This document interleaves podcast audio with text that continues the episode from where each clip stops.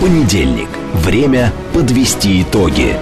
Главный редактор радиостанции «Говорит Москва» Роман Бабаян вместе с вами обсудит и проанализирует главные события прошедшей недели, их причины и последствия. Вспомним, что было, узнаем, что будет. Авторская программа Романа Бабаяна. Программа предназначена для лиц старше 16 лет. Столица России, Москве, 18 часов 6 минут. Это радио «Говорит Москва». Я Роман Бабаян, главный редактор радиостанции. Добрый вечер всем. А, ну, давайте сразу, давайте сразу телефоны. Телефон прямого эфира 8495-7373-94-8. Телефон для ваших смс-ок. Плюс 7 925 4 восьмерки 94 8. Работает наш телеграм-канал «Говорит МСК-бот». Подписывайтесь на телеграм-канал «Радио говорит Москва». Здесь у нас сейчас идет еще и трансляция нашей программы. Она же идет у нас на нашей странице ВКонтакте. И пока еще на Ютубе она тоже идет. Сколько у нас э, смотрит зрителей Евгений 327. Воркунов, режиссер, звукорежиссер наш героический. Сколько? 327. Нет, 327 никуда не годится. Давайте, друзья, да, активнее подключаемся, да, и мы с вами пообщаемся, обсудим основные, собственно, события, которые разворачивались на этой неделе.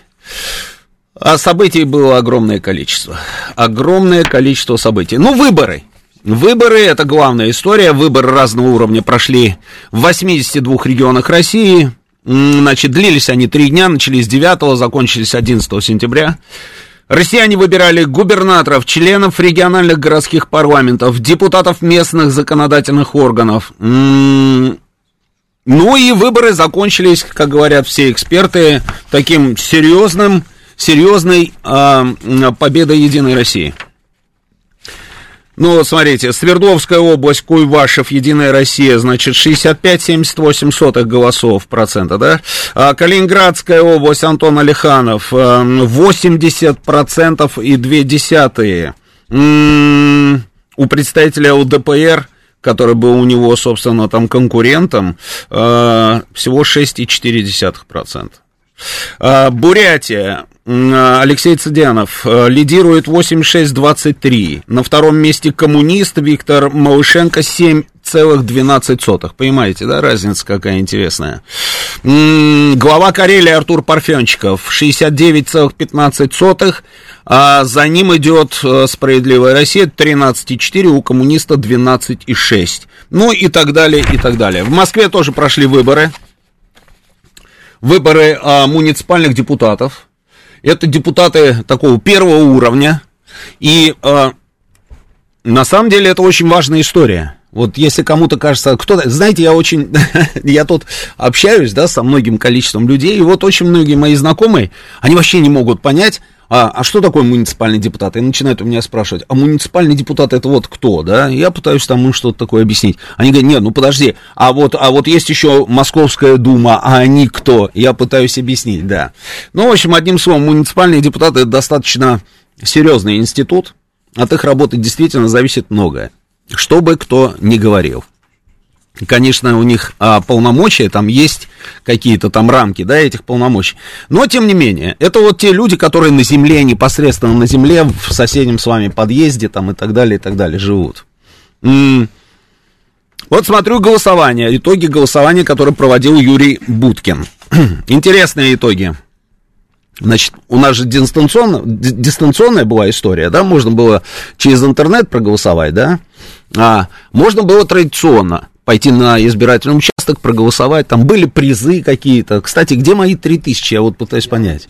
Вот что такое, вот каждый раз все время мимо меня, ну надо же, а первый раз в жизни я решил проголосовать дистанционно, и оказывается, там можно было 3000, да, получить, и даже 5, как говорил Будкин, да. Ну, а если серьезно, значит, смотрите, 27% людей у нас пошли на выборы, проголосовали, только потому, что там были призы. Это интересно, да? 27%, на секундочку, это очень много. А если бы не было бы призов, вы бы не пошли на эти выборы?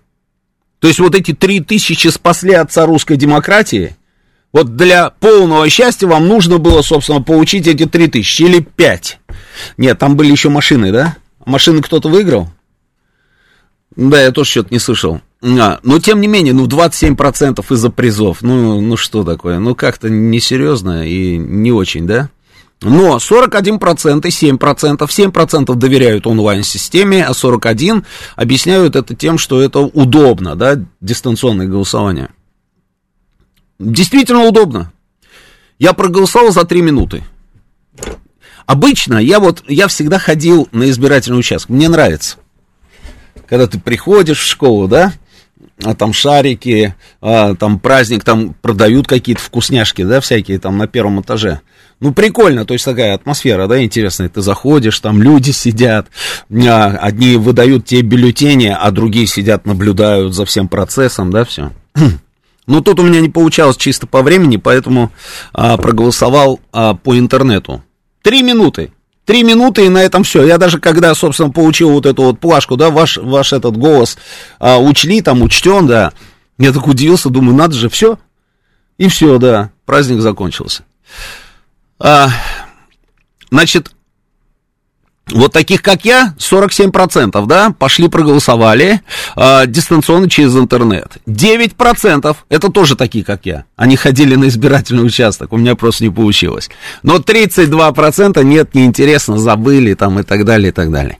А я тут еще застал звонок старшего по дому, которая звонила приятная такая женщина, да, а, позвонила Будкину и говорит, я старшая по дому, и поэтому я за них не хожу, не голосую. Это очень странно. Это очень странно. Практически нет вопроса, который бы старший по дому мог бы решить а, без участия муниципального депутата. Ну, нет такого вопроса. Я вот, может быть, там, я не знаю, вот, начиная там со шлагбаума, да, чтобы установить шлагбаум, для того, чтобы вы его установили, вы идете к муниципальным депутатам, и они должны утвердить, они должны подписать. И даже если весь ваш дом вместе, собственно, со старшей по дому будет хотеть установить шлагбаум у себя во дворе, а дворы бывают разные, а дворы бывают такие, где на первом этаже, например, находится какой-нибудь офис или какая-нибудь организация, э, такая типа банка, или же э, магазин какой-нибудь. И у работников этого банка, офиса, магазина и так далее, у них тоже есть машины. И они приезжают на работу на машине, и они паркуются у вас во дворе. А ты такой раз приехал, да, а, у тебя закончился рабочий день, а припарковаться негде. А почему? Да потому что точно такой же рабочий день еще у этих людей, которые работают в твоем доме. И они тоже приехали на работу и припарковались.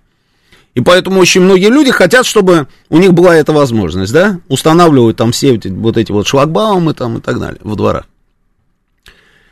И вот если они соберут все подписи, все, все 100% жителей этого дома – будут за установку этого шлагбаума, а так не бывает.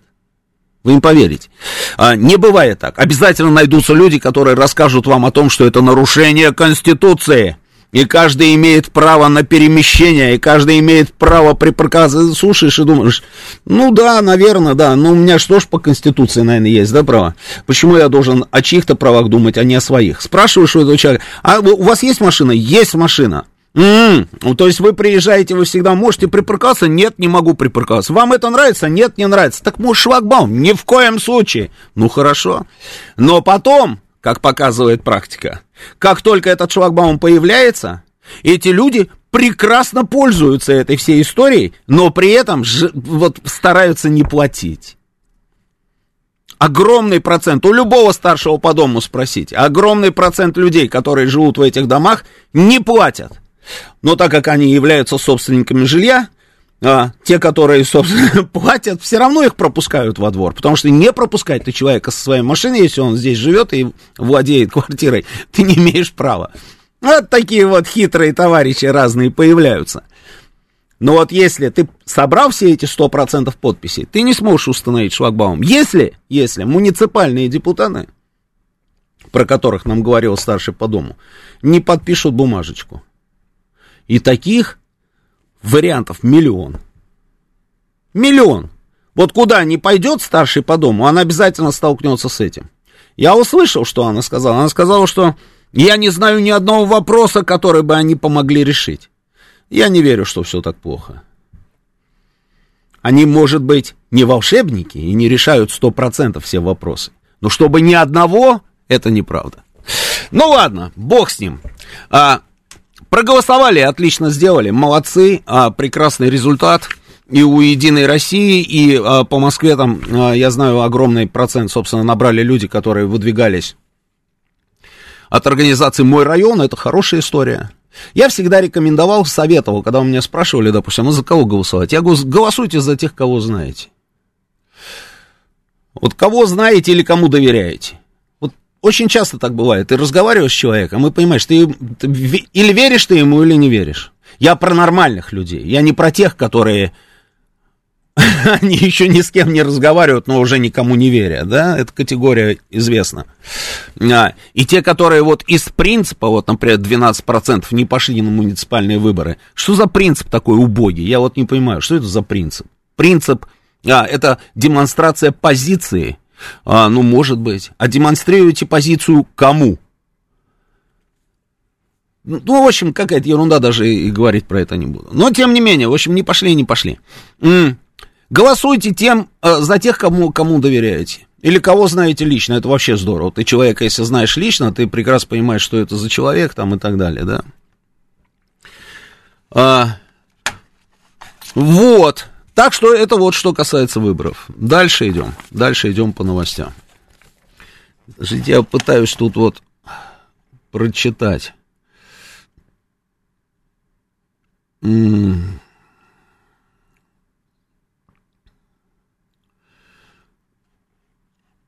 Артур Вайсман. Да, опять настали времена одобрямс. Одобрямс. Ну, я не знаю, вам, вам виднее, Артур. Кому вы там одобрямс, не одобрямс. А, а кто, спрашивает Васильевич, вообще-то сомневался в победе ЕР? Смешно даже. Меня вот больше отступления под Харьковом беспокоит. Об этом мы обязательно поговорим. Но если вам смешно, вы посмеетесь. Вы посмеетесь. Я насмотрелся а, в стенах Московской городской думы на этих всех людей, которые называют себя патриотами и идут под флагами коммунистической партии Российской Федерации, но при этом, при этом ползут по линии, собственно, вот этого негодяя, которого там посадили и варежки сейчас шьет. И других негодяев, которые из той же самой обоймы убежали из страны и сейчас работают против нашей страны, а, поддерживая а, Украину. Так что я насмотрелся на этих людей, да. Так, ладно. А, я сходил на избирательный участок, пожалел. На входе скучающий милиционер, металлоискатель меня обыскал, задавал неприятные вопросы типа, есть ли у вас колющие режущие предметы. В аэропорт проще пройти, чем туда, очень неприятно. А на дистанции не удалось поучаствовать, видите ли, нет меня в списках, пришлось идти. Слушайте, а может быть и хорошо, что милиционер скучающий?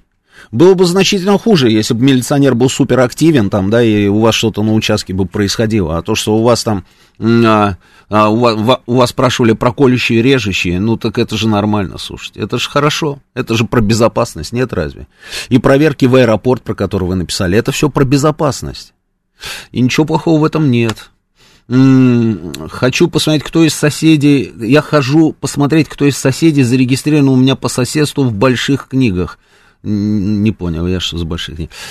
А, к, э, господи, много сообщений, я, наверное, все не успею, да? Так.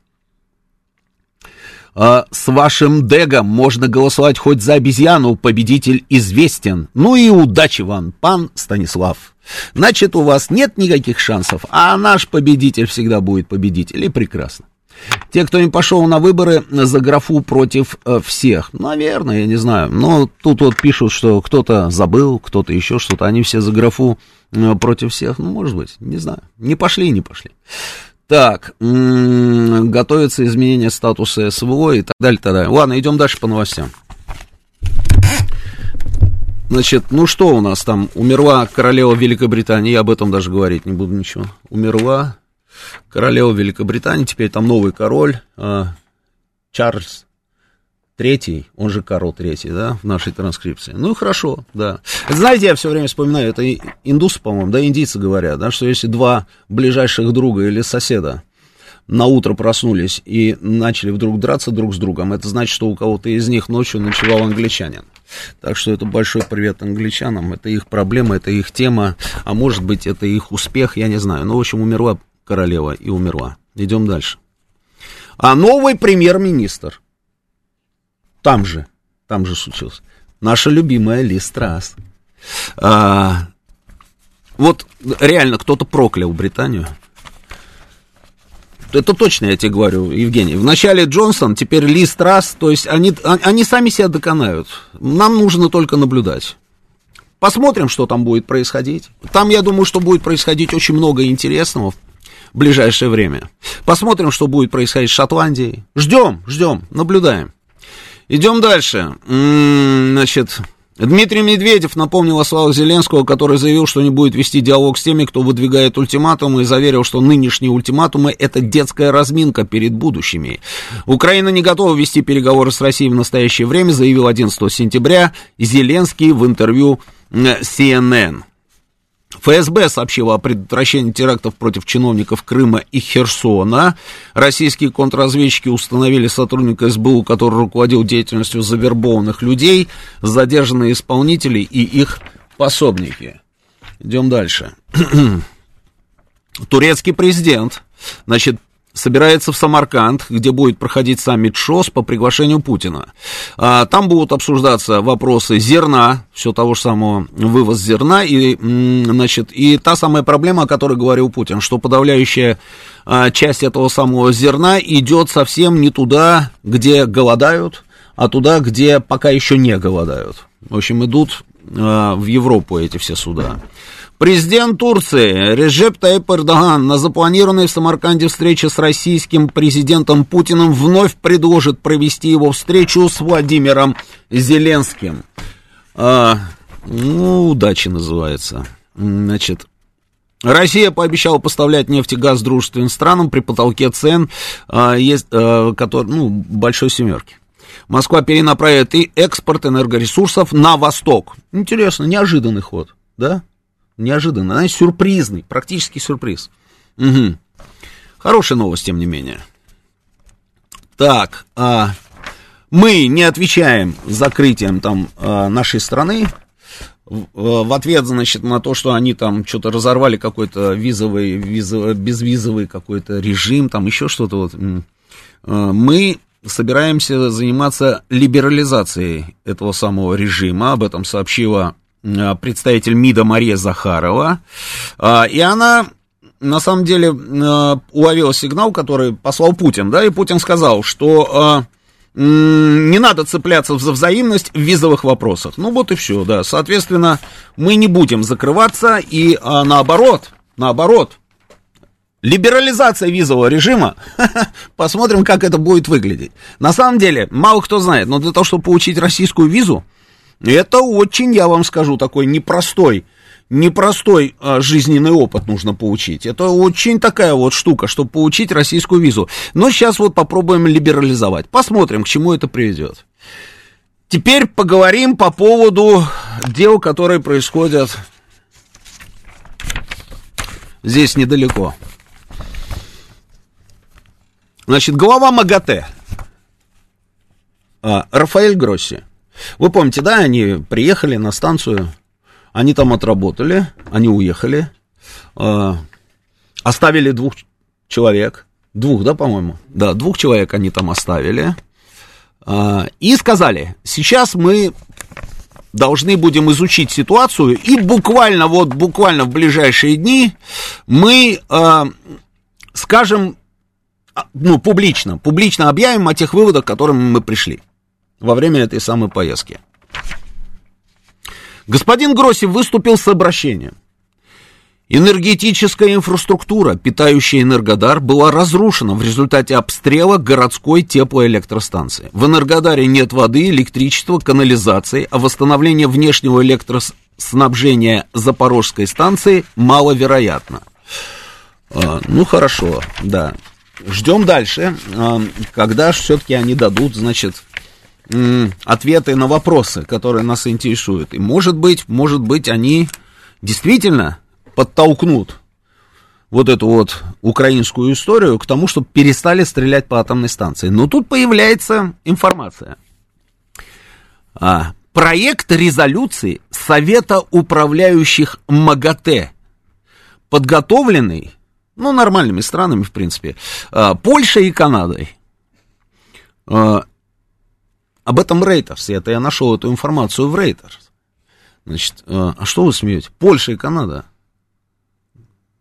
Кленовый сироп, НХЛ, что, что тебе не нравится? Польша, тут недалеко, тут славяне. Вот там звонят и говорят, мы славяне, там вот Польша, славяне. Значит, вот Рейтер. Они где-то надыбали эту информацию и публикуют. Раз вброс. Проект резолюции управляющих МАГАТЭ. Ну и дальше вот, э, смотрите, на самом деле очень неожиданные вещи, такие прорывные, я бы сказал. В проекте резолюции говорится, что действия России создают серьезные и прямые угрозы безопасности а, ядерного объекта и гражданского персонала, тем самым значительно повышая риск ядерной аварии. Нежданчик случился, да? Мы же на другое, да, рассчитывали, а тут вот, смотри, прям, оп, действия России создают серьезные и прямые угрозы безопасности. Ну ладно, идем дальше. В тексте подчеркиваются призывы главы МАГАТЭ Рафаэля Гросси к созданию защитной зоны вокруг Запорожской атомной электростанции. А помните, мы говорили, он еще даже и ни, ни, никуда не поехал, он еще у себя сидел дома на балконе и пил кофе. А мы уже говорили, что они, скорее всего, будут говорить именно про создание вот этой самой зоны безопасности. Говорили мы это? Говорили. Ну вот, пожалуйста. В тексте также выражается сожаление в связи с постоянными насильственными действиями России против ядерных объектов на Украине, включая продолжающееся присутствие российских войск и персонала Росатома на Запорожской АЭС. Я могу дальше читать? Или все понятно? Все понятно, да? Рафаэль Гросси появился и сегодня. И сегодня вот он сказал, что? Он говорит, не, ну надо как-то вот все-таки это сделать, нужно там, я не знаю, остановить это безобразие, там, потому что ядерная катастрофа, ду-ду-ду-ду-ду-ду-ду-ду-ду-ду-ду-ду, надо вывести российские вот войска, наверное, все-таки было бы неплохо, да, и надо попробовать поговорить с Киевом, чтобы Киев, в свою очередь, когда русские уведут войска, ну, русские такие дурачки же, они же точно наверняка уведут войска, а, этот самый, а вот Киев, Киев, он должен нам пообещать, он должен пообещать, он должен просто вот там твердо пообещать, что они не будут, не будут а, ничего делать в этом направлении. Я вот думаю, а вот они на что рассчитывают? Ведь это же не детские игрушки. Это целый руководитель МАГАТЭ. Это ООНовская структура. И они нам об этом говорят. А знаете, потом я вот думал, думал, думал и думаю, и, и до чего я додумался. Они же не просто говорят, они верят в то, что опять им удастся нас, собственно, вот так кинуть. Я не побоюсь этого слова, тем более после того, как его произнес президент. Помните, да, когда он про зерновую сделку говорил? Они привыкли к тому, что мы идиоты. На, с нами можно делать все, что угодно, и мы обязательно, обязательно сделаем жест доброй воли. Меня немножечко успокоил Песков. Вообще Дмитрий Сергеевич меня так э, бодрил на протяжении вот последних дней, да. Вначале он делал там заявление по поводу того, что ничего страшного, когда спортсмены будут менять гражданство, да, спортивное. А потом он сделал заявление, я так взбодрился. А потом еще раз я взбодрился, когда он сказал, что мы даже обсуждать не будем вот этот самый вариант по поводу наших подразделений с территории Запорожской станции и Энергодара. Но они говорят об этом и будут говорить об этом, и будут об этом просто, это будут продавливать. Везде, в любой точке, где это будет возможно. В Самарканде это будет происходить, там, я не знаю, Папуа-Новая Гвинея, где бы это, вот, вот в любой точке, они будут бить в это направление. Мы должны вывести а Украина пообещает, мы вам гарантируем, они не будут ни, ни наступать, ни заходить туда, ни стрелять, ничего они этого делать не будут. И они верят, что у них есть шанс. Сейчас у нас новости, продолжим через несколько минут. Понедельник. Время подвести итоги. Главный редактор радиостанции «Говорит Москва» Роман Бабаян вместе с вами обсудит и проанализирует главные события прошедшей недели, их причины и последствия. Вспомним, что было, узнаем, что будет – Авторская программа Романа Бабаяна. Продолжаем работать в прямом эфире. Это радио «Говорит Москва». Я Роман Баян. Телефон прямого эфира 8495-73-73-94-8. Телефон нашего смс-портала плюс семь девятьсот двадцать пять, четыре восьмерки девяносто четыре восемь, работает наш телеграм-канал «Говорит МСК Бот», здесь же идет трансляция нашей программы, трансляция нашей программы идет еще и на нашей странице ВКонтакте, и пока еще на Ютубе она тоже идет, и сколько там уже? Две тысячи. Две тысячи. Две тысячи человек. Ну, нормально, но мне кажется, нужно все-таки поактивнее, поактивнее. Вижу ваши сообщения. А, Белый дом заявил, что США осуждают авиаудары России по критической инфраструктуре на Украине. Ну, заявил и заявил. А, так. Так, так, так, так. Ну, тут Старлей нам предлагает обсудить новость про каких-то а, на, на пляже в Туапсе скотов. Нет, Старлей, это если вам интересно, то вам туда, точно не здесь. Э, зачем только Путин выразил соболезнования, да еще первым нам Евросоюз при любых бедах не соболезновал. Ну, во-первых, не первым все-таки, а во-вторых, ну, это протокол. Это протокол, и они тоже выражают соболезнования. Но это ни о чем не говорит. Олег мне пишет, что я бы не сказал, что получение российской визы это не просто, это способ, э, значит, был сложным в коронавирусные времена, а так э, не всегда приблизительно одно и то же для граждан ЕС около 60-80 евро за однократную визу. Олег, ну, э, там пакет документов совершенно другой, это раз. А во-вторых, вспомните, сколько мы платили за шенгенскую визу. Сколько там, 30, 30, 30 или 35, что-то такое, да, было евро? Так.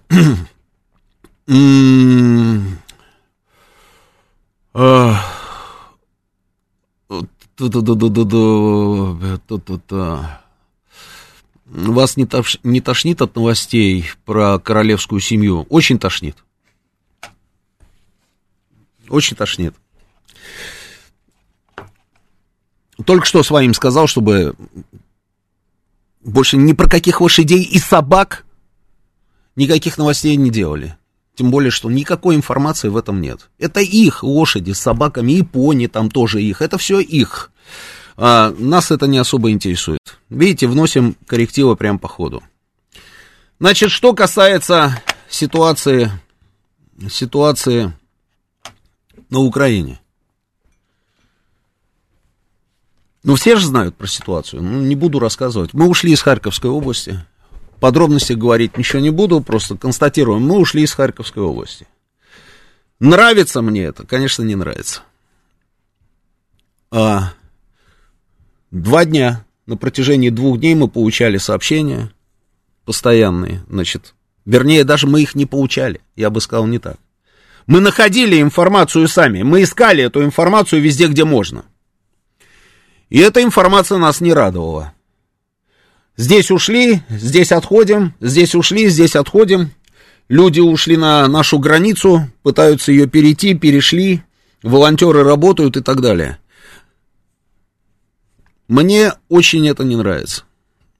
Я, я просто, понимаете, какая штука? Для того, чтобы вот четко понять, правильно или неправильно, я должен должен обладать совершенно другим пластом информации. Но я вот, у меня та же самая информация практически, что и у вас. Может быть, там чуть больше в деталях, но все остальное все то же самое. Знаю, что и знаете вы. Если, если это была действительно какая-то такая хитрая задумка, это одна история, согласитесь. Если никакой вот этой вот хитрой задумки хитрого плана не было, это совершенно другая история. Ну, что хочу сказать? хочу сказать, я об этом говорил в эфире у себя в своей правде на НТВ. Я сказал вам, есть проблемы. Совершенно четко, у нас есть проблемы. Но нужно подходить спокойней, спокойней. То, что я наблюдал, и вот ту реакцию, которую я видел, допустим, там и в телеграм-канале, и а, просто там в разговорах там с людьми, ну, слушайте, это практически было на грани паники. На секундочку. Что за ерунда? И пытаешься понять, почему паника-то, объясните мне. Что происходит? Я говорил, если есть ошибки, нужно сейчас просто с холодной головой взять, понять, что это за ошибки, проанализировать все это, обязать спокойно, спокойно, не обращая внимания, там, как говорится, ни на какие призывы. Одни призывают нанести там ядерные удары, стереть с лица земли вообще все, что можно, все, все что нельзя. Другие говорят, что ой-ой-ой, какой кошмар, и куда теперь там, собственно, можно убежать. Ну это что за ерунда вообще? Все взрослые люди. Спокойно нужно проанализировать всю эту историю, для того, чтобы ее просто не повторить больше. Просто чтобы всего этого не было. Я сегодня, когда посмотрел на совещание, которое вел Путин а, с правительством, с членами правительства, он абсолютно спокоен. Это же важно. Это же важно, когда ты видишь верховного главнокомандующего, он спокоен. О чем это говорит? Ну, если я вот а, что-то понимаю в нашем президенте, то мне кажется, это говорит о том, что мало того, что он понимает, что никакой катастрофы не случилось, это раз. Во-вторых, он уже принял решение, что он будет делать завтра. Ну, условное завтра. То есть уже решение принято, это сто процентов, я вам говорю. Когда я видел вот эти вот все публикации о том, что да что такое, слушайте, там э, президент не знает, там президент от президента скрывают. Вы читали же это все, да? Кто, кто скрывает, кто не знает? Министерство обороны? Но это надо уметь еще. Если они могут скрыть вот это все, ну, знаете, тогда нужно ставить им памятник. Скрыть такое практически невозможно. Вообще невозможно. Шансов ноль такое скрыть. Это это что значит скрыть? Это идет война, а взяли, вскрыли, что она идет. Информацию. Ничего не происходит. Говори громче, Евгений. Спецоперация. Спецоперация это у нас название официальное. Я говорю так, как я вот говорю. Но просто я вот пытаюсь понять, да, с чего вы взяли, что а, кто-то что-то может скрыть в 21 веке. Это невозможно. Давайте вот здесь, как говорится, а, поставим точку вот в этом вопросе. Скрыть ничего невозможно, он все знает. Я почти уверен. Он, все, он может не знать каких-то нюансов и деталей, но в стратегическом плане он все знает. И так как он спокоен, значит, он знает, что он делает. Давайте определимся просто. Мы или доверяем, собственно, нашему руководству, и политическому, и военному, или мы не доверяем. А вот так вот как-то, вы знаете, метаться. Я сегодня доверяю. Почему? Потому что я видел, как а, взяли Северодонецк. Вот я доверяю. А вот завтра, когда ушли из Купянска, там, из части Купянска, или сдали Изюм, я уже не доверяю. Так, так это не работает. Слушайте, это что за ерунда? Ну что это за... Что происходит? И ведь очень серьезные люди, ладно бы просто там обыватели, да, которые там под, под я не знаю, эмоциональным каким-то вот этим вот эм, давлением находят, это, это одна история, но серьезные люди начинают вот этой вот ерундой заниматься.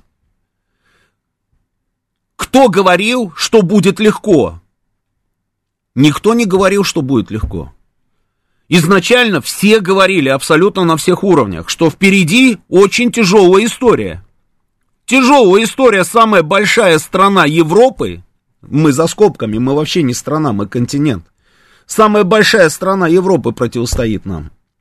И не просто эта страна противостоит, да там совокупные просто вот эти вот все усилия прилагаются по максимуму, по максимуму. Мы же, мы вот, вот делаем то, что можем делать. Да наши ребята то, что там творят, это же вообще чудеса. И по личному составу их больше. И по технике там, я не знаю, их снабжают там не пойми кто только, что только не перебрасывает. Вот у меня, а, что они там им везли? Ну вот, смотрите.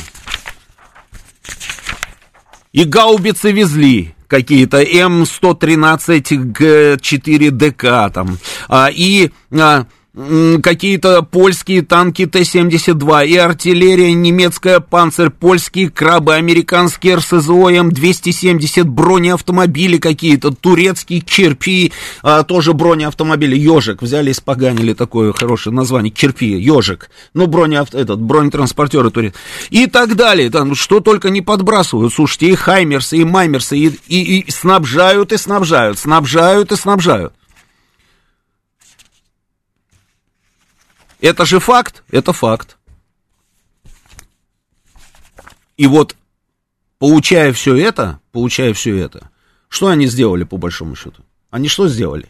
Они освободили там а, несколько городов, да, как они говорят, и у них там просто это самое ликование было, да, сплошное. А, а вот если посмотреть, вот, как говорится, с высоты, что они сделали? Они разгромили нашу группировку? Нет. Они сделали так, что мы потеряли управление войсками? Нет. Они а, там, я не знаю, вот что-то такое с нами там сотворили, с территории Российской Федерации? Нет. Что мы потеряли? Что потеряла Российская Федерация? Она потеряла 0 сантиметров квадратных. 0 сантиметров квадратных потеряла Российская Федерация. И еще не вечер. И еще не вечер. Но вот эти вот перепады настроения, это, конечно, вот меня просто поражает. Вот сейчас вот сидят вот эти, одни и те же люди, вот они сидят и говорят, все пропало, все, все, все, ужас, ужас, что творится. И тут раз наступает вечер, приходит информация о том, что мы нанесли удары по а, каким-то там теплоэлектроцентралям и теплоэлектростанциям. И тут же ура, все хорошо, вперед. Это, что, что с вами, слушайте? Это нездоровая история нужно запастись терпением, собственно, и, и смотреть на все происходящее, понимая, что происходит вообще, что мы делаем и какие цели мы ставим.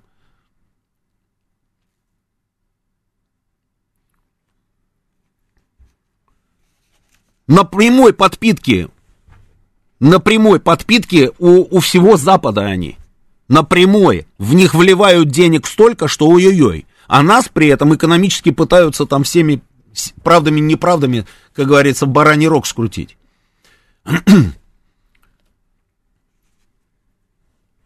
Еще не вечер. Давайте успокоимся и посмотрим, что будет происходить. Неужели вы сомневаетесь в том, что мы победим? Ну вот я прямой вопрос задаю. Да этого не может быть никогда. Никогда. И никакая мобилизация нам не нужна. Я вообще никогда не понимал, при чем здесь мобилизация. Какая мобилизация? Помните, нам все время там вбрасывали вот эту вот всю историю про мобилизацию. Какая мобилизация? Зачем нам мобилизация, если мы не используем даже те вооруженные силы, которые у нас есть в полном объеме? Мы их не используем, нашей армии достаточно с головой. Вам все время нужно пересматривать, ставить вот этот вот кусочек, когда президент говорит, что мы еще всерьез ничего не начинали. Ну, послушайте его. Мобилизация, вот нам нужна... Какая мобилизация нужна? Нам нужно просто успокоиться и дальше продолжать делать то, что мы делаем. Все будет норм. Даже вот, знаешь, настроения стали улучшаться, когда появилось заявление Кадырова. И все такие, о, вот! То есть нужно, чтобы Кадыров сказал об этом. Самим как бы не, не хватает этот самое силы воли взять себя в, э, в руки. Нужно, чтобы кто-то сказал. Это другое дело. То, что несколько дней Министерство обороны ничего не говорило, это плохо это плохо, и об этом сказали все, и я об этом говорю, это плохо, это так не работает. Левитан, памятник которому открыли здесь у нас, на радиодоме. Почему его Гитлер хотел повесить первым? Потому что Левитану тотально доверяли и верили. Вот эти вот люди, которые, вы видели их, они стоят возле этих громкоговорителей, и все слушают его. А он, он говорил, разные вещи говорил в разное время войны. Он перечислял очень долго населенные пункты, которые оставляла наша армия. Было такое? Было. И люди понимали, что это, это плохая информация. Конечно, плохая. Только представьте, что они испытывали в тот момент. Это плохая информация. Но он об этом говорил. Он об этом говорил, и все понимали, она плохая, но это правда. А это значит, что нужно, нужно стать вот единым кулаком доверие. Никогда нельзя молчать, даже если новости плохие. Я надеюсь, я надеюсь, что выводы сделаны из этой истории. Нужно говорить, нужно говорить. Потому что когда не говорят здесь, говорят там. Ну, так работает это, говорят там. И если ты здесь не получаешь информацию, ты побежишь туда. И будешь, ты куда угодно побежишь для того, чтобы получить эту самую информацию. А дальше, дальше, все зависит от того, куда ты прибежал за этой информацией. Там тебе как ее преподнесли. И вот отсюда, собственно, эти настроения в том числе.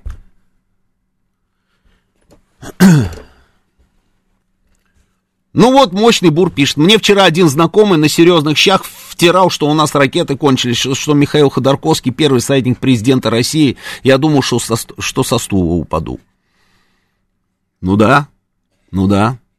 А мне еще знакомые рассказывают. Ездили они в Турцию отдыхать, и в отеле пытались найти, значит, а, каналы. Обычно же, помните, в этот самое, наши каналы-то, они были везде, где были наши туристы, да? Нет российских каналов. И украинских каналов нет, потому что там и украинские эти туристы. То есть турки, они поняли, что ну его нафиг там эти каналы пускать, потому что все будет заканчиваться с э, стенка на стенку там в районе пляжа или же ресторана какого-нибудь, да? Но наших же так просто не возьмешь. Они копались, копать, перенастроили там вот этот вот э, какую-то фигню и нашли какой-то канал, да, оказался украинский. И они в ступоре, потому что украинские новости, на секундочку, им рассказывают, что вот, вот то, что рассказываем мы, допустим, да, про Запорожскую станцию, им ровно наоборот рассказывает украинская история, что станцию русские обстреливают. И говорит, вот если послушать, говорит, их вот этих самых ведущих, они по-русски там, там что-то рассказывают, если послушать там этих ведущих, прям вот начинаешь задумываться, что, что за ерунда а потом начинает включать голову и думать, зачем же нам обстреливать станцию, которая у нас. Да, мы же, что нам ее обстреливать? Нам стрелять-то не надо. Мы же здесь, что нам ее обстреливать? Не надо стрелять. Если мы хотим какой-то пердемонокль устроить, там стрелять не надо. Нет расстояния, понимаешь, да? Но тем не менее, то есть вот она, эта информация. И если тебе не дают информацию здесь, ты идешь туда, там тебе дадут вот такого рода информацию, и обалдеете, понимаете, от нее, да, вот такого вот плана, как Ходорковский, первый советник. Ой, мамочка, президента.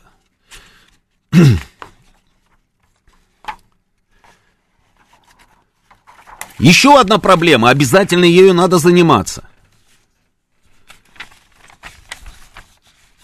Ну не может, понимаете, не может происходить, вот как это объяснить?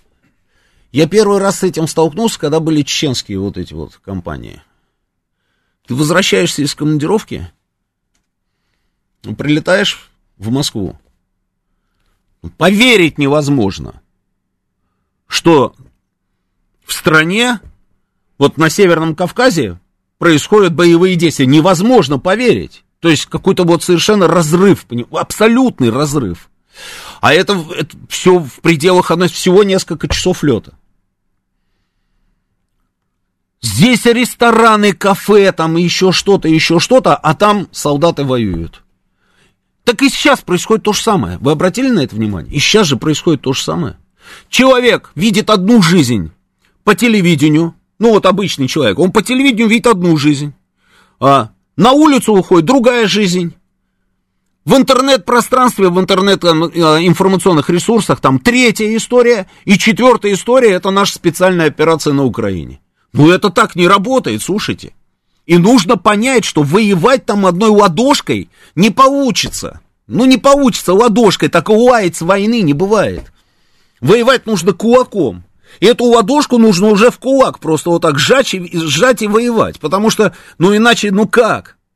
Ну как? Армия не может воевать, если за нею в ТУ, у нее в ТУ, собственно, а, никто всерьез не воспринимает того, что происходит. Это так не работает. И у них то же самое. У них же то же самое происходит. Вот, вот когда наблюдаешь за какими-то вещами, да, думаешь, да блин, все-таки похоже. Вот похоже. Не знаю, там один, не один народ, но очень похоже. У них же там тоже были скандалы, да, когда эти э, раненые, которые лечили где-то в Киеве, вдруг обнаружили возле какого-то ресторана, там такая гулянка идет, там просто конкретно гуляют и все. И они офигели просто, говорят, как, слушайте, и молодые все вроде бы, да, должны под, под ружье, да, надо, надо было всех поставить, а они в ресторанах там кайфуют. Там то же самое, то же самое. Но это же не значит, что у нас так должно быть. У нас так не должно быть. Мы должны быть единым целым. У нас и так за много десятилетий скопилось столько нечисти и национал-предателей, как их принято называть, что выше крыши, выше крыши. Сейчас там пытаемся, как говорит президент, там вот эта специальная военная операция укрепляет наш суверенитет, и мы избавляемся от всего ненужного. Помните вот это его заявление? Избавляемся от всего ненужного. Да, избавляемся от всего ненужного. Слава богу, там а, хоть кто-то, как говорится, из этих негодяев покинул нашу территорию. Но здесь они тоже остались. Они здесь остались, их еще много. И когда мы начинаем вот это вот все, там вот это вот метание, ай, ай, как же так? Они же цепляются за это, мы же им помогаем в том числе. Не только тем, а и этим, которые внутри, мы тоже помогаем.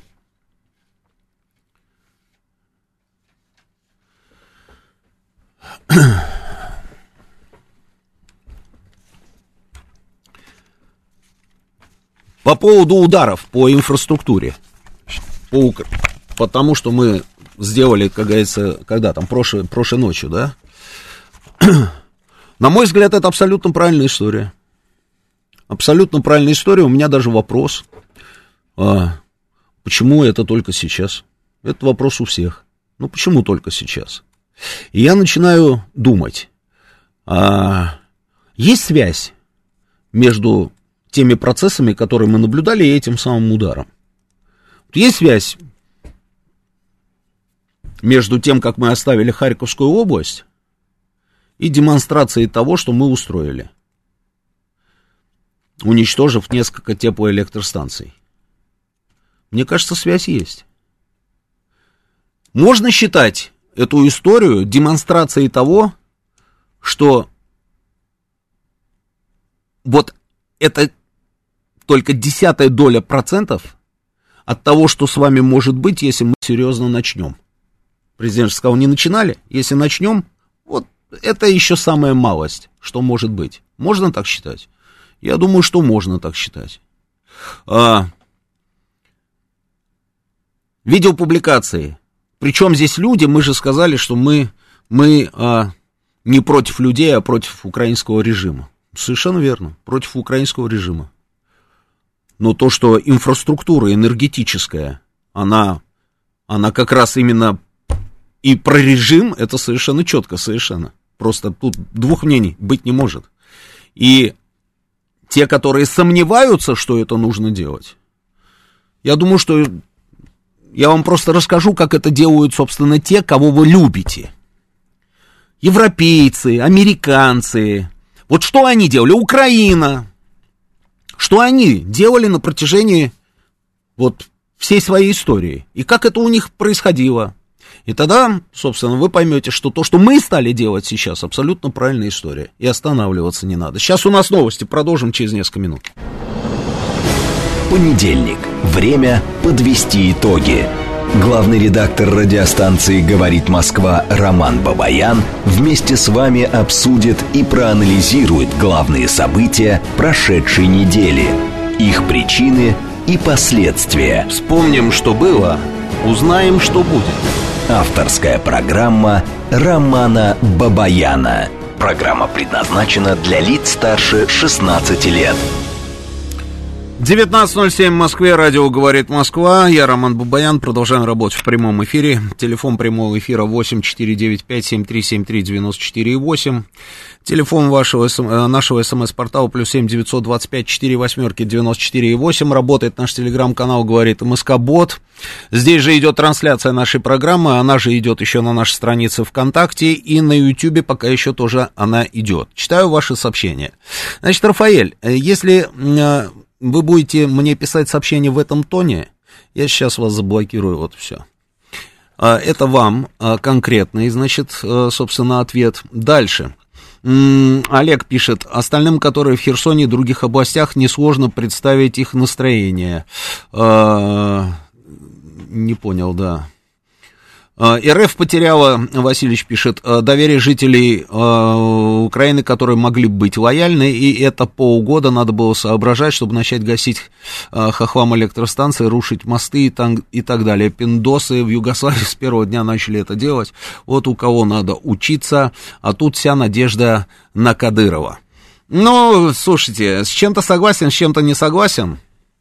Пиндосы, про которых вы говорите, да, действительно, в Югославии там в 99 году а, уничтожили 120 объектов энергетических, 120. Вторым ударом они нанесли удар, второй всего на, вот Первый был второй удар, значит. В Белграде они вывели из строя теплоэлектростанцию. Я лично все это дело снимал. Потрясающее зрелище, я вам скажу, незабываемое. Вот это вот зарево, да, ну, у нас есть практически похожая картинка. Давай запустим вот последнее видео, которое я сбрасывал. Да, это вот удар по Харьковской теплоэлектроцентрали. Да, вот то же самое было, собственно, и в Белграде. Да. Да, и вот пишут люди, что, может быть, нужно переходить на натовские стандарты именно вот в этом самом, а, как говорится, направлении, да, то есть по энергообъектам. Да, нужно, конечно, нужно. Мы об этом говорили. А почему не делали этого, я не знаю. Чем-то руководствовались, чем-то руководствовались. Но главная, главная история, которую нам с вами неоднократно, как говорится, озвучивали, это мы, э, мы пытаемся минимизировать число погибших.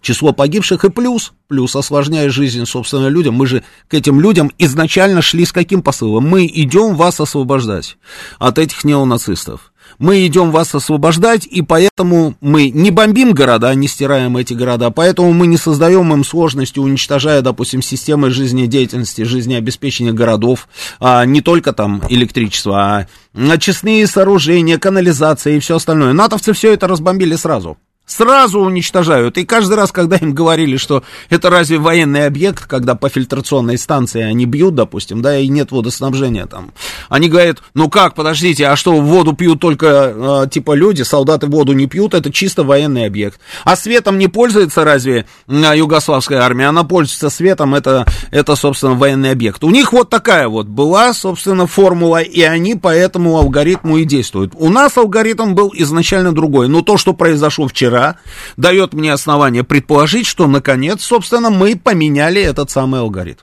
И я где-то видел информацию, что Путин в разговоре с Макроном ему сказал, что если они э, не выполнят сейчас все наши требования, имеется в виду Киев, то э, он пересмотрит вообще всю стратегию на украинском направлении. Была же эта информация, или я ее только один увидел. А, как может выглядеть наша новая стратегия на Украине? Ну, я вот думаю, что мы вот продемонстрировали. Продемонстрировали. Тем более, тем более, вот здесь а, мне попалась статья одна, что а, для того, чтобы на самом деле там вот а, вообще не было этого света никогда, необходимо уничтожить просто считанное количество линий электропередач. Даже вот с учетом тех ЛЭП, которые а, находятся на территориях, которые уже под нашим контролем, их всего на Украине было 300. И всего было 15 теплоэлектростанций. И все эти 15 теплоэлектростанций на Украине были построены во времена Советского Союза. То есть вот эти вот а, товарищи, которые нам рассказывают о том, что они выкапывали там моря, понимаете, одно за другим, они ни одну станцию не смогли построить. Вот все, что им досталось наследство от Советского Союза, то и осталось. Всего 15, пожалуйста, и всего, как говорится, вот этих вот 300 линий электропередач. И на этом, на этом у них остановятся, остановятся поезда, метро, вот то, что мы вчера наблюдали. Поезда, метро, а, переброска техники станет невозможной, так как они перебрасывают. Это хорошо, значит, технику необходимо перебрасывать будет по дорогам. А если изменится концепция, то и дороги все эти, и мосты, и туннели, вот вся вот эта вот инфраструктура, это тоже станет потенциальной целью. Я думаю, что речь идет об этом. Я не знаю, я не, я не генерал из российского генерального штаба. Я просто так думаю. И почему-то мне кажется, что так оно и есть. Ну, давайте я почитаю ваше сообщение. Так, а... А стоит ли уж сильно а, самоуспокаиваться, когда происходят такие важные события? Люди сопереживают нашим успехам и сожалеют о неудачах, по-моему, это нормально. Конечно, это нормально, Rainbow Blue. Это нормально, я же не про это. А, сопереживать неудачам и радоваться успехам, это абсолютно нормально. Но ненормально кричать там в интерв... с интервалом, там, я не знаю, несколько часов, все пропало, и ура, как говорится, всех разорвем. Вот это точно ненормально. Нужно смотреть на то, что происходит, и понимать, что идет, собственно, война, а на войне, война это не дискотека. На войне бывают сегодня хорошо, там есть успехи какие-то, а завтра может случиться что-то не очень хорошее, и придется сдавать позиции и уходить. Это, это понимание должно быть в голове. Дальше. Так война же, пишет Тришкин Кафтан. Война подразумевает мобилизацию, а не а, полнедельные гуляния салютом и матершинные песенки Ленинграда. Война не подразумевает мобилизации в том случае, если нам не надо под ружье поставить 10 миллионов человек. У нас нет никакой необходимости в этом. У нас вооруженные силы Российской Федерации и так очень большие. И мы не используем вооруженные силы Российской Федерации а, так, как могли бы их использовать. И вы это знаете. И поэтому никакая мобилизация нам не нужна.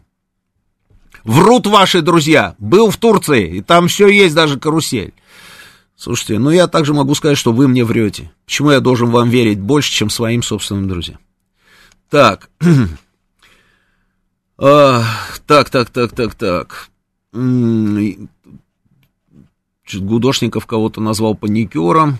Так, если бы Кадыров сказал, так и так, пришлось отступить, ему поверили, никто бы не нервничал. Просто так получилось, что эмоционально мы очень верим Кадырову, официальные отчеты эмоции не берут Министерство. Никто не виноват, что Кадыров с народом разговаривать умеет лучше. Я об этом уже сказал, я об этом уже сказал. Давайте, давайте поговорим.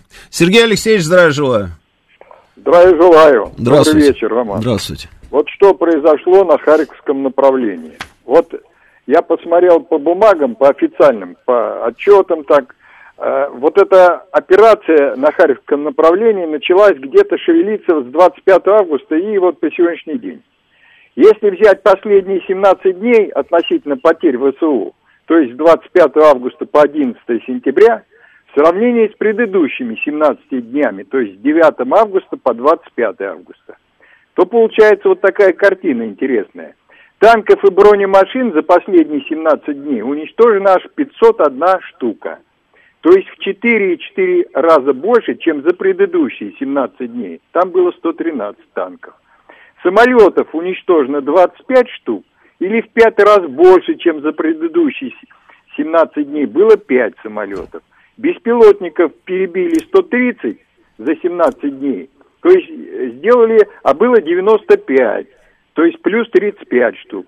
И, наконец, военных автомашин было уничтожено за последние 17 дней 435, а в предыдущие дни 260, то есть плюс 175.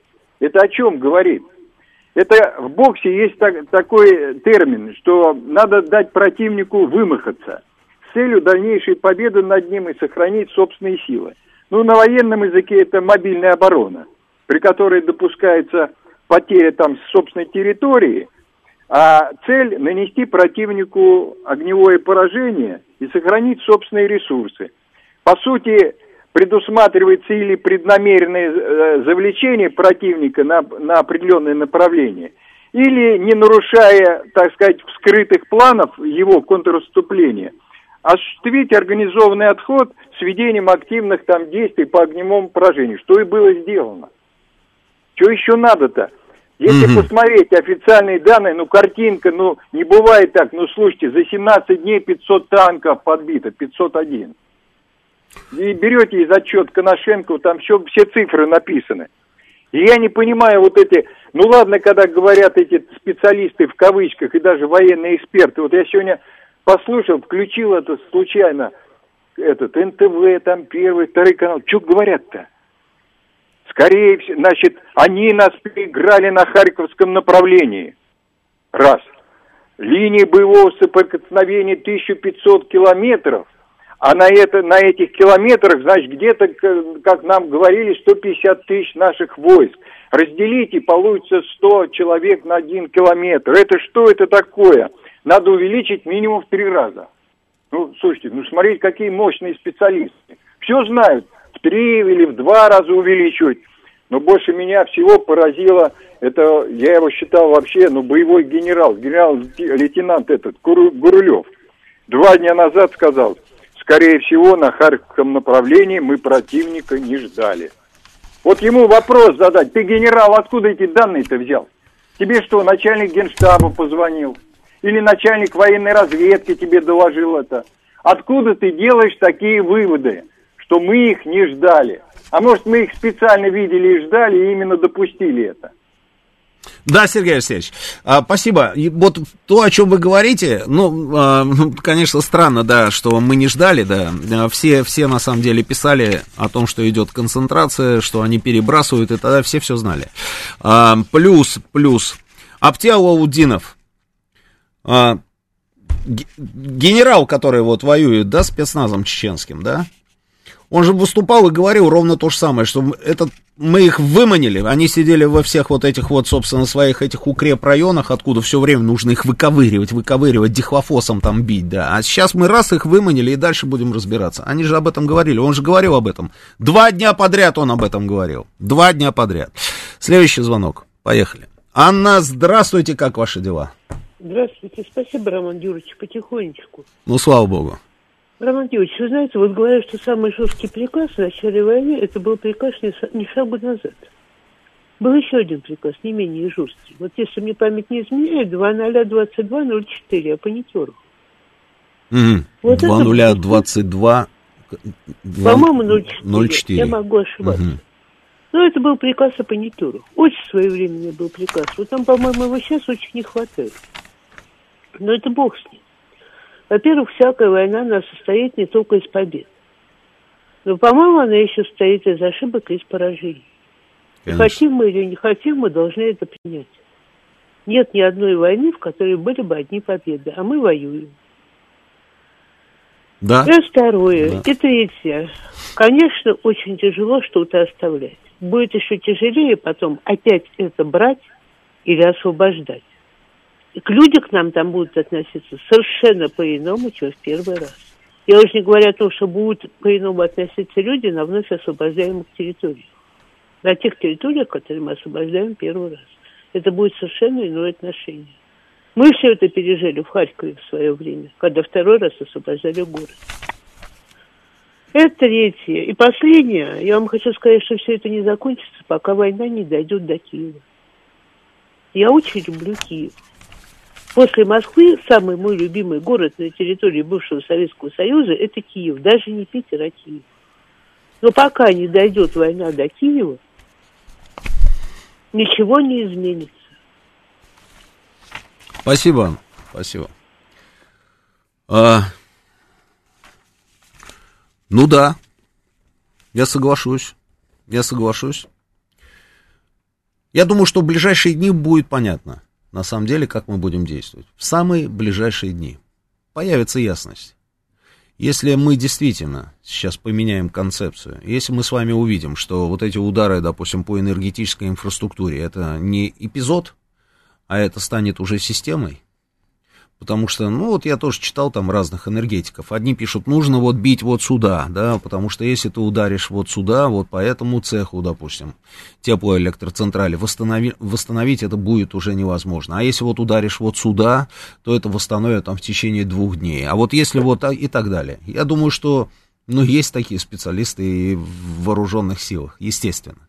А если мы с вами увидим, что мы действительно наносим удары по дорожной инфраструктуре, по силовым подстанциям, по энергетической инфраструктуре. А есть еще очень хорошие адреса, которые мы с вами знаем там в Киеве, да, где сидят там разные товарищи. Тогда это будет означать, что да, действительно концепция поменялась. Давайте подождем, посмотрим. Давайте подождем, посмотрим. Следующий звонок. Слушаю вас. Добрый вечер. Алло. Да, слушаю вас, да.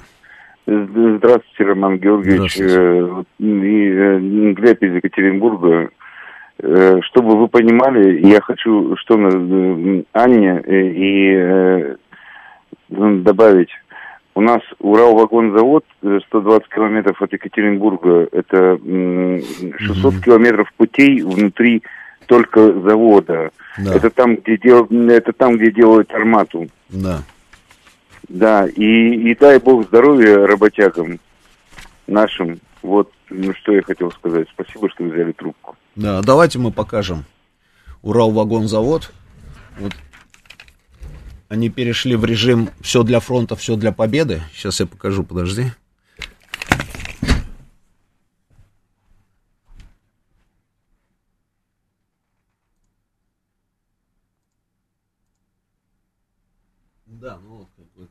Видео. Запускай, я тебе сейчас скажу. Да, да. Вот они работают. И сразу, сразу вот эта продукция, собственно, отправляется. Там и танки будут новейшие, там, и э, бронемашины там и так далее, и так далее. Вот это Урал-вагонзавод. Нам нужно работать в таком режиме не только а, в пределах одного завода. Все, выключай. Нам нужно работать не только в пределах одного завода в этом режиме. Нам нужно переключить вообще, в принципе, режим в стране, мне кажется, сейчас вот ровно вот, вот сюда. Потому что, ну, должно соответствовать то, что у тебя происходит там и что происходит здесь. И настроения должны быть одинаковые. Если мы этого не сделаем, так оно и будет. Армия будет оторвана, собственно, от нас, а, а люди будут вообще как-то думать, а это, наверное, такая игра, игра, почти игра, это далеко, это далеко, это нас не касается, это нас не касается, значит, и бог с ним, это завтра закончится, или же, ой, ну когда же уже все это закончится? С тяжелым вздохом, да, устали очень сильно. Следующий звонок, добрый вечер. Отбили, следующий звонок, поехали. А что такое у нас, шай, там машина не работает. Читаю ваше сообщение. Так, Ушли, хлопнув дверью, выключив свет. Раньше не, нельзя было, надо же было освобожденные территории переключить на Россию. Э, судя по недавней инфе про игру наших особистов на освобожденных территориях, вражья тоже хватает. Да, это правда, это правда, конечно, хватает. Поэтому мы с вами наблюдаем там террористические акты регулярные. Поехали, поехали. Добрый вечер, слушаю вас. Алло. Здравствуйте. Здравствуйте, Роман. Да, здравствуйте. Я прошу выслушать меня. Я Выслушаю. э, жительница Луганской Народной Республики. Город наш называется Свердловск. Да. И мой сын был мобилизован. У нас мобилизация проходит в Луганской Народной Республике. И Да. это правда. 23 числа Да. его забрали. Да. И он сидел, попал в Харьковскую область, Вербовка как раз. Они сидели на первой линии обороны. Откуда все начиналось? Мгм. Вот, но я вам скажу только один процент всей информации, которую он мне рассказал. Вот, какая у них защита была? Ни одной каски, один бронежилет на всех и автоматы. И когда вся эта заваруха началась, он сказал, нам привезли батюшку, он нас благословил, как сказать, на это дело. Вот и вся защита, больше ничего не было. Ну, это я говорю, это я говорю лишь один процент информации. Теперь, они простояли в окопах, просидели полгода. Роман, я прошу помочь нам. Вот в чем дело, достучаться никуда нельзя. Они полгода просидели в окопах, вырвались чудом, приехали в Луганск. Им дали пять дней отдыха, и все. И теперь, говорит, возвращайтесь назад, дальше мы не знаем, куда их кинуть. Ну, может, вы хоть Мирошникову скажете, ну, так же нельзя полгода сидеть без отдыха. Постоянные обстрелы, напряжение, постоянные беспилотники. Я клянусь вам, я мать, я... Вот сейчас он сидит дома, ему во вторник возвращаться в Луганск. Может, как-то вы этому как-то скажете Мирошнику. ну, А что сказать месяц Мирошнику? ребятам дать отдыха. Пять дней всего отдыха, и все, и опять. Никакой замены им ничего нету. Шесть месяцев без отдыха. Те ребята, которые вернулись с Харьковского направления. К- Нам некуда достучаться. Хорошо, спасибо. Пожалуйста. Мгм. Следующий звонок. Добрый вечер. Алло, да, здрасте, Игорь меня зовут. Здрасте. Знаете, вот там Сергей Алексеевич вам абсолютно правильно сказал, что э, просто вы говорите, что там не мобилизация, ничего, просто людей реально не хватает. Э, линия фронта э, ну, нужно ну, не в три раза, но в два с половиной и больше, потому что там же, если помните, то вот э, нас же в новостях это было, э, когда в Балаклею вошли, там... Э, алло. Но я здесь, здесь говорить. А, Балаклею э, вошли, когда там СОБР против штурмовой пехоты. Ну, понимаете, это просто как-то, ну, смешно, сквозь слезы, наверное. Против регулярной армии, это ми- милиция, обученная, конечно, но милиция все-таки. Вот. И, собственно говоря, это было понятно еще в марте, когда не хватило, э, вот уш- ушли из Киева, из Черниговщины, из Сумщины. А Вот. И, сейчас то же самое. Линия фронта слишком длинная. Сейчас из Херсона придется уходить. если бы сразу вот этот вот кулак э, в Донецке, тогда да, и сил бы хватило, и всего. А сейчас даже не знаю, что будет. Вот как-то так. Да, не знаю, не знаю, мне сложно, друзья, я еще раз говорю, я не генерал, я не могу вам сказать, сколько там людей нам нужно для того, чтобы что. А, вроде бы там под Киевом у нас были десантные части, да, а, не СОБР, а, тем не менее взяли и ушли, да. Здесь а, я видел эту информацию там по поводу того, что и ОМОНовцы стояли, и СОБР стоял, да, и что они прикрывали отход, и потом сами же вышли, собственно, по коридору, который наши войска им а, обеспечили. Это я все видел, да, я не, я не знаю, сколько должно быть людей, я не знаю, какие планы, какие планы у наших генералов, все зависит от того, какие у нас планы. Если у нас планы, собственно, там, я не знаю, взять Киев, да, и э, это одна история, какая должна быть у нас группировка. Если у нас нет планов, если у нас есть сейчас план только, допустим, освободить там территорию Донецкой Народной Республики, это другая численность должна быть группировки это, э, эти вопросы точно не ко мне. То, что людей не хватает, это, наверное, не хватает. Вот Сергей Алексеевич снова звонит. Давайте, Сергей Алексеевич, хотите, наверное, что-то сказать, да? В ответ? Ровно 10 секунд. Давайте. Это он неправильно понял. Mm-hmm. Я сказал, что линия соприкосновения 1500 километров, она на 150 тысяч человек якобы у нас такая численность. Ну, наверное, такая. Это говорил не я, а так называемый специалист в кавычках. Вот вы-то правильно говорите, те, кто планирует, все знают. Человек, э, целая рота может сидеть на участке и ничего не делать. В этом и смысл мобильной обороны. На участке, если 100 человек на километре будет сидеть, это не значит, что если туда рванет противник, его там не встретят резервами или чем-то. Его так и заманивают, вы поймите, что все расчеты на войска – это точные расчеты генерального штаба вместе с, с нашим этим самым главнокомандующим, потому что Путин решает не эту главную задачу. Главная задача Путина подготовить страну к войне, а не к специальной военной операции. Вот в чем главная задача-то, чтобы обеспечить нам в случае агрессии, агрессия, так сказать, уже такая реальная, чтобы мы были обеспечены полностью и это самое не допустили никакого, никакой агрессии против нашей страны. Спасибо, Сергей Алексеевич. Сейчас у нас новость. Понедельник. Время подвести итоги. Главный редактор радиостанции «Говорит Москва» Роман Бабаян вместе с вами обсудит и проанализирует главные события прошедшей недели, их причины и последствия. Вспомним, что было, узнаем, что будет – Авторская программа Романа Бабаяна. 19.37 в Москве, это радио «Говорит Москва», я Роман Бабаян, продолжаем работать в прямом эфире, телефон прямого эфира 8495-7373-94,8, телефон нашего смс-портала, а, плюс 7 925 4 восьмерки 94,8, работает наш телеграм-канал, говорит МСК-бот, просто миллион сообщений, миллион, я не успеваю все прочитать. Здесь же идет трансляция нашей программы, трансляция нашей программы продолжается и ВКонтакте, и пока еще на Ютубе она тоже идет. Значит, читаю ваши сообщения. Так. А, где, где, где, где, где, да, вот. Удар по электростанциям это прежде всего посыл Европе, так как Украина продает электричество а, в Европу и будет помогать вооружению. У вас не только газа не будет, но и электричество. Ну да, это, знаете, это уже вспоминали еще вчера, когда э, там появились даже всяческие картиночки такие смешные, когда Зеленский им сказал, что давайте вы нам газ, мы вам электричество будем продавать, потому что у нас очень много этого электричества, и тут раз случился вот, э, вот то, что случилось. Дальше.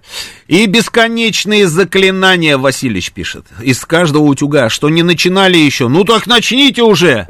Хохлы стреляют и по нашей территории без передыху. И где ваши красные линии? И призывы к единству и проклятия в адрес сраной либерды внутренней и внешней. Да проходили уже это все не раз, а потом Гастомель, э, крейсер Москва и нынешние свершения. Когда слова и дела так радикально различаются, то доверие к говорящим не укрепляется. Васильевич, спокойно. Спокойно. Не нервничайте. Возьмите листок бумаги, поделите его вот так вот пополам, вот так, пополам. Здесь плюсики, а здесь минус. Это я вам как психотерапия. Плюс и минус. Вот сюда вы нам перечислили. Гастомель, крейсер Москва и нынешние свершения. Три минуса. А теперь вот так, ну спокойно просто, спокойно попробуйте плюсы. И посмотрите, чего будет больше. Может быть, полегчает на самом деле. Дальше идем. Тришкин кафтан. Воевать это прикрывать и защищать трубу, качающую народные недра через Украину? Вопросительный знак. Или засеченские миллиарды? Становится страшно от того, что вся видимая картинка как в «Матрице» и вы ее агенты, рисующие в кривом зеркале. Я думаю, что Тришкину кафтану даже листочек не поможет уже. Все. Это уже все. Это все. Э, вчерашние удары, это разовые удары или удары еще будут множиться, спрашивает Павел. Павел, я не знаю. Но я думаю, что это сто процентов была демонстрация того, что с ними может происходить. Причем это еще не вся картина. До полноты картины там очень далеко. Но я думаю, что они, они увидели, что с ними может происходить. Когда я увидел вот этот вот список бесконечно на украинских всех этих областей, где нет света, нет света, нет света, подтверждаю, света нет, того нет, другого нет, потом появляется Зеленский, который говорит, что нет света, да, это, это плохо, вы только представьте, что это такое, это просто страшно даже. Мы же привыкли к чему? Мы привыкли к тому, что у нас подсветочка, да, у нас везде все красиво, хорошо. У нас фонтанчики разноцветные, у нас домики подсвечиваются там разные, у нас фонарики горят, да. А тут вдруг раз, и на этом все закончилось. Поэтому как-то вот, вот как-то так. Дальше. А, Олег Грей спрашивает. Все же тему доверия людей к РФ на оставленных освобожденных территориях прокомментируйте, пожалуйста, после всех этих событий. Я прокомментирую. Я убежден, что люди, которые нас там ждут, вообще не только на этих вот территориях, откуда мы ушли, да, а вот территории вообще в принципе Украины, они как нас ждали, они так и будут нас продолжать ждать. Это раз. Это сто процентов не поменяет, не может ничего поменяться. Если человек ненавидит бандеровскую сволочь, он никогда в жизни ее не полюбит. А, что касается, значит, э, того, что там могут начаться чистки, и по некоторым, значит, вот сообщениям некоторых каналов они там уже идут, там Кракен там кого-то там уже убивает, там и так далее, и так далее. Может быть, это уже и происходит. Я допускаю. Я понимаю, с кем мы имеем дело. Я знаю, что это за а, отморозки и что они могут делать. Это, мы, никаких иллюзий здесь быть не может. Очень многие люди уехали на нашу территорию, Просто молодец губернатор Белгородской области, который туда приехал. И у нас, как обычно, знаете, у нас там возникли определенные вот эти, вот там же МЧС с одной стороны, там погранцы, там, да, с другой стороны, там ФСБ, там с третьей стороны, а, те, которые должны там проверять, да, как говорится, кто а, переходит границу, там же проверка так или иначе идется, да. Очень быстро были решены эти вопросы. Всех запустили на нашу территорию, там были подготовлены, собственно, места, пункты временного размещения. Их туда запустили, волонтеры накормили, и дальше уже пошли вот все вот эти вот мероприятия. Те, которые там остались. Ну, что я могу сказать? Зная этих подонков, они могут убивать всех налево и направо. Люди, которые там остались, кто-то остался сознательно, кто-то несознательно, кто-то у кого-то не было другого выхода. Это все ужасно, конечно, ужасно. Но на настроение, еще раз, на настроение, это не повлияет ни в коем случае. Я в этом убежден. Слушаю вас, добрый вечер. Алло. Здравствуйте. А, ну, вы знаете, то, что я вот услышал за это время, вот пытался, пытаюсь дозвониться, мне кажется, это чудовищно. Начиная с того, что мы несем вам мир и счастье, и заканчивая тем, что, естественно, как вы присоединились к мнению президента о том, что ничего мы не потеряли, э, за исключением э, огромного количества молодых людей, которых уже не вернуть. Это с одной стороны, если дадите мне договорить еще 30 секунд, э, буду надеяться на это. Время пошло, 29 да, осталось. Да. И с точки зрения украинских людей, куда мы несем мир и добро, да, где э, угу. тоже по, по нашим данным э, мы уничтожили просто безумное количество людей. Э, по нашим данным это по каким? Ну, то, что предоставляет Министерство обороны, что мы там проводим операцию и уничтожили очень много людей. В итоге Каких людей? людей? Я не понял. Вы про кого? Про армию. Значит, про военнослужащих? Да, военнослужащих. Про противника? Да правильно сделали, что уничтожили. Ну, это да. интересный очень взгляд. Ну, просто Отличный взгляд. Наша страна воюет, это наши противники то, что уничтожили, правильно и сделали, что уничтожили. И, наверное, даже мало на самом деле. Нужно, нужно активизироваться. Следующий звонок. Добрый вечер. Алло, добрый вечер. Владимир Москва. А, вы знаете, я согласен с вами, что война, это уже война, мне кажется, спецоперация. Война должна проходить не только через людей, военнослужащих, людей, которые живут на Донбассе, но потихонечку эта война, спецоперация такая, должна проходить через, через большую часть страны. Мне кажется, что пора снять уже белые перчатки, пора уже как-то объяснить людям, кто вообще может быть интересует проблемы. Потому что это война, собственно говоря, на уничтожение нашей страны, а не просто так выяснение отношений между... Совершенно верно. Так оно и есть. Так оно и есть. Это наш ответ Чемберлену, предыдущему звонящему, который рассказывал нам про людей, которых мы очень много уничтожили. На вопрос, что за люди, оказывается, это солдаты. А солдаты какой страны? Вот той самой страны, которая тут а, устами Данилова и Зеленского нам рассказывают о том, что нас хотят уничтожить? Или вы думаете, может быть, у вас есть уже запасной вариантик? Какой-нибудь постик в какой-нибудь сраной соцсети, извините за выражение, где вы кричите «Слава Украина», это я обращаюсь к предыдущему звонящему, и поэтому вас это не коснется. А то, что нас там собираются, это, это и хорошо, да? А может, вы вообще, в принципе, засланный казачок? Я не знаю. Давайте следующий звонок рассказывают мне про людей. Слушаю вас, говорить. А, здравствуйте, Здравствуйте. Вы знаете, э, Алексей, ну, там мужчина звонил, опередил меня. На самом деле надо, правильно он сказал, надо готовить страну к крупномасштабной, большой войне а, с Европой объединенной, с объединенным Западом. Вот. Это не чувствуется ни по предприятиям, ни по работе военкоматов, ни по общему настроению как бы, в обществе.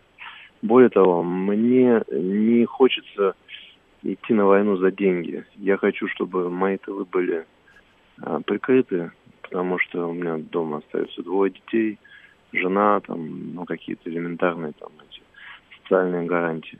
Вот, я когда военный, я очень хорошо помню, какой был бардак.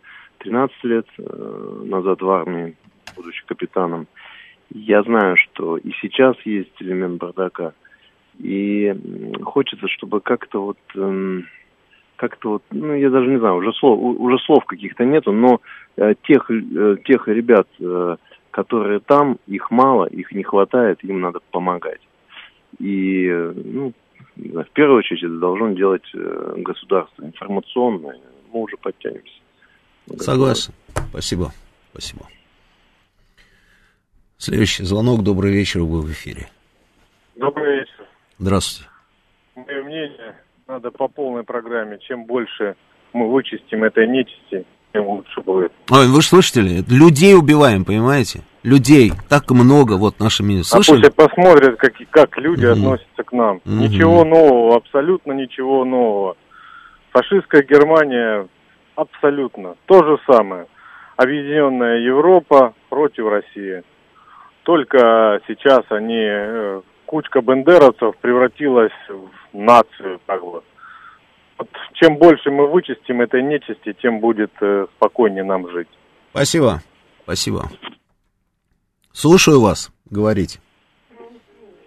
Здравствуйте, Роман Здравствуйте. Георгиевич. Глеб Москва беспокоит. Здравствуйте. Знаете, Роман Георгиевич, вот мне тоже очень много людей пыталось убедить, то, что там вот на той стороне люди живут, mm. на той стороне, то есть, ну, обычные мирные жители, да, да, живут. Но я всегда задавался таким вопросом.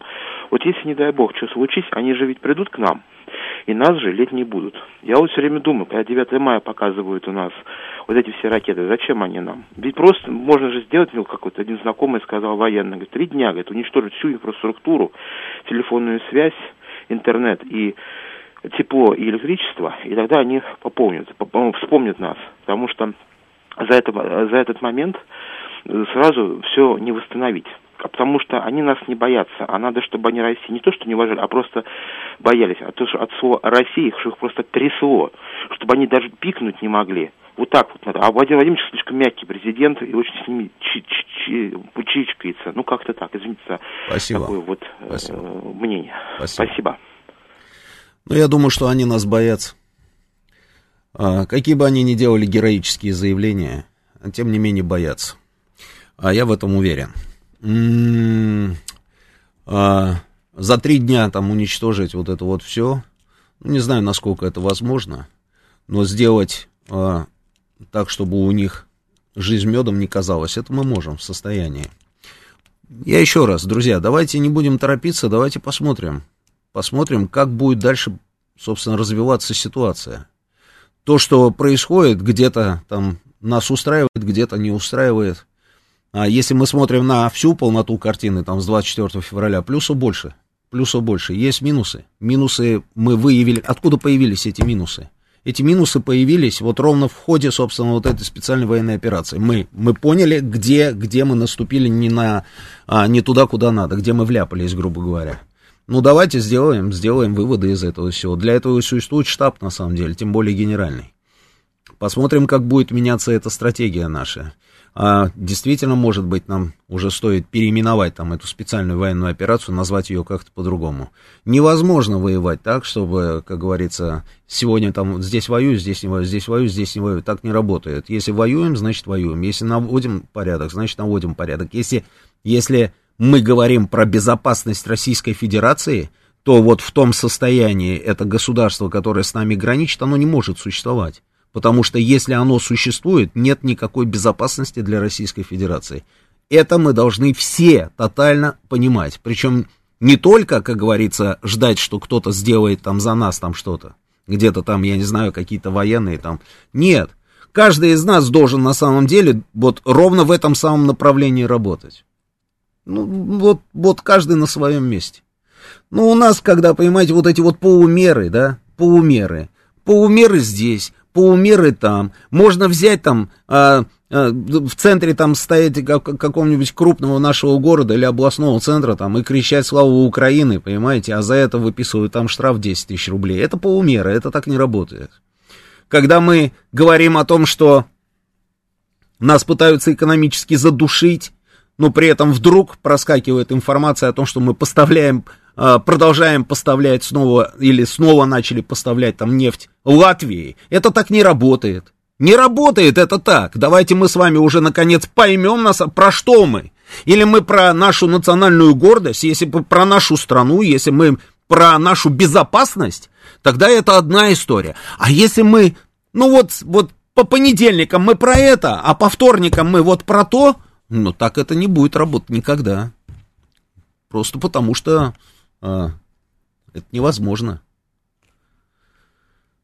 Следующий звонок, слушаю вас, говорите. Алло. Да, да, да, я вас слушаю, говорить. Спасибо большое, что взяли трубочку. Вот вы знаете, я как рассуждаю, допустим, вот я молод, я готов там к каким-то мирным событиям.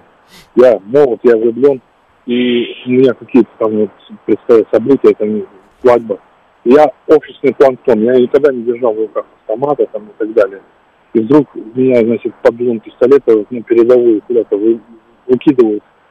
И я не понимаю, что мне делать. И, и меня называют сахлосвиньями, и меня кроют градами там и так далее. Я не знаю, куда бежать, где спасаться. И вот мы их э, пачками кладем, вот этих ребят. Немножко в голове не укладывается, если честно. Ну, знаете, я вас, наверное, обрадую, что мы пачками не кладем тех ребят, которые в руках автомат не держали. Вы говорите, вы не держали, в, вы не держали в руках автомат. В армии служили? Вот в том-то и дело, что не я служ... не служил. Не служили. А почему да. не служили в армии? Ну, были моменты такие, что можно было не послужить. Так вот, а, ну вот скажем, видите, да, да, вот видите. Я, я понял, да, были моменты, да. Но, я но, даже знаю, но каким как словом вот... называются эти моменты, я понимаю, да. Но таких, как вы, никто не трогает. И никуда не бросает. И, и, пачка, подают... и пачками... Они, не... они... Подождите, послушайте. И послушайте. Да, да, да, да, пачками да, никто да. не кладет таких, как вы, которые автомат в руках не держали. Спасибо. Слушаю вас, говорите. Э, алло, Роман Георгиевич, добрый день, Евгений, постоянный слушатель. Да, Спасибо вам за эфир. Э, вот вы меня прям, что называется, опередили меня, вот это полумеровое слово сказали, вот это ключевое слово, которое... Да в кишках уже они сидят, эти полумеры-то. Да, да, да, вы прям вот в точку попали. Вот главное, вот это вот, чтобы полумер, чтобы это было на всех вот э, углах, на всех уровнях было перечеркнуто вот это прям вот это вот, вот это слово, оно портит всю вообще, ну, всю концепцию вообще вот этой, вот этой, вот этого процесса, глобального процесса, вот, чтобы не было полумер, не было вот этих двойных стандартов, вот, чтобы была четкая цель и четко было понимание, куда мы идем, зачем мы идем и к чему мы в итоге придем. Вот, чтобы на всех уровнях, от самого верха до самого последнего, последнего самого маленького уровня, где, что называется, бабушка со шваброй, чтобы знала это все. Какие цели, какие задачи. Вот, а не так, чтобы там... Вы знаете, я с 2004 года наблюдаю эту ситуацию всю, да, то, что еще с оранжевого Майдана, вот. И все знали, и СВР наша тоже, извините, не лапки мщи хлебает, там профессионалы работают. И информация поступает, э, я больше чем уверен, компетентная, да, на всех, э, э, скажем так, откуда нужно, да. Но с 2004 года наблюдаем, как вот это все вот это, вот это возрастает, там, неонацизм на территории Украины, вот в этих западных областей, когда там под э, видом этих боевых гопаков формировались там вот эти вот молодежные, так называемые патриотические, вот эти э, неонацистские вот эти вот все группировки формировались. И все делали вид, что ничего не происходит. Вот это добивает, вот это просто вот... У меня родственники на Украине живут. Это они сейчас, э, вот, вот сейчас уже э, в Запорожье живут, да, там сейчас родня уехала, беженцами оказались, то есть они уже, скажем так, ну, уже до такой степени уже доведены были, что отчаяние, скажем так, да, что уже не верят тому, что Россия пришла всерьез и надолго, да. И они говорят, мне вот в частной беседе говорят, а где вы раньше были, где вы были раньше, где вы все эти годы находились? И вот у меня вот я ретранслирую их вопрос, вот нашим туда, вот профессионалам, кто сейчас этим занимается, где мы были раньше, и давайте уже не будем повторять тех ошибок, которые мы с 2004 года мы вот это делали, вот эти все, скажем Спасибо. так, промахи. Спасибо, Спасибо Роман. Спасибо. А, 2004 год это, это уже это уже середина, как говорится, вот этой самой, этого самого процесса. Эти процессы начались в самом начале, в 91-м, и мы все это видели. Но вначале нам было, как говорится, не до этого, до всего, потому что самим бы, как говорится, выжить. Потом, потом мы думали, что, не, ну ладно, да, слушай, ну, сукин сын, конечно, ну, свой же сукин сын, да, но, не, ну, на Украине-то, ну, нет, это же, мы же один народ, ни, никогда в жизни ничего подобного не будет. Потом четвертый год, да, четвертый год, мы там пытались, там, своего президента, там, а, поучить на Украине. Вроде как поучили там с второй попытки. Нет, в четвертом году-то мы его избрали, но он же пошел на перевыборы, да. А, но потом все равно он стал президентом. Ничего, свой оказался президент? Нет. Не занимались серьезно этими проблемами, потому что были свои проблемы. Вот это же ровно тот самый вопрос. А почему именно сейчас мы? А вот почему, допустим, не в 14-м, да? А почему вот именно сейчас, а вот почему не тогда? Это все один и тот же самый вопрос, просто применительный там к различным событиям, да? Ну, потому что вот, вот так вот получилось, когда почувствовали, что в состоянии а, противостоять, допустим, вот этому коллективному нашему потенциальному противнику, на секундочку, президент больше не использует словосочетание партнер, этот, слово партнера, он теперь использует словосочетание потенциальный противник если слышали его на Восточном экономическом форуме, он так сказал. А вот когда почувствовали, что устоим, и что нас там не грохнут, как говорится, и не задушат, да, вот тогда и начали, собственно, это делать. А, вот как-то так. Вот как-то так. Слушаю вас, говорите. Алло. Да-да-да. Добрый вечер, Роман. Здравствуйте. А вы знаете, а мне кажется, эта ситуация сложилась из-за того, что из-за нашей политики вот этой, которую нас загнали в угол. Знаете, как охотники ведут медведя раненого? И тащат, не тащат его собаками, обкладывают, обкладывают, а потом нам деваться некуда. А куда зверю-то деваться-то? Он кидается. И Путин говорит, я принял решение. Это не он принял, это 20 лет назад Дик Чейни сказал, что вы будете воевать. И мы стали воевать. А мы не должны воевать своими братьями родными. Понимаете, в чем дело? У меня там вся родня живет. Я проклял эту власть. Понимаете, в чем дело? Я Хорошо. не могу понять, как это случилось, как это произошло. Почему? Спасибо. Фашистов Спасибо. мы разбили 50 Спасибо, спасибо. Как это случилось, как это произошло? Добрый вечер, слушаю вас. Э, Алло, Говорите, говорите, слушаю вас. добрый вечер. Добрый. Простите меня, пожалуйста, я старый человек, мне 87 лет, но я считаю, что э, вот Чубайс был враг народа, объявили его. И пока в правительстве сидят такие же, как Чубайс, то нашего это э, Россию так и будут долбить, так и будем мы топтаться на месте. Мы пол, полгода топчемся на месте, и никакого результата нету. Когда это закончится, непонятно. Спасибо, спасибо, спасибо. Ну, какой-то результат, конечно, есть. Когда это закончится, это точно не ко мне. Давайте еще один звонок. Да, я вижу ваши сообщения, друзья, огромное количество сообщений. Простите, просто не в состоянии все это прочитать. Да, слушаю вас говорить. Вечер добрый. Женщине сразу скажу, это не закончится никогда. Э, пожалуйста, товарищ Бабаян, э, руководитель, вы должны понимать, что такую большую страну так просто э, захватить можно, уничтожить все можно. А как мы сможем удержать такую большую страну? Начнется партизанская война. Это же ведь вам не шутки, это же ведь 40 миллионов человек, как минимум там на территории 35 остаются. Спасибо большое. А, 40 миллионов человек там нет, это раз. Из а, тех людей, которые там остаются, кто-то нас любит, а кто-то нас не любит, это два. В-третьих, а кто ее будет удерживать? Нам не надо ее удерживать. Нам нужно сделать из этой самой страны а, страну, которая не будет нам угрожать и которая будет дружественна, а не страна, которая обезьяна с гранатой напрямую у наших границ. А есть очень много разных способов, как все это происходит.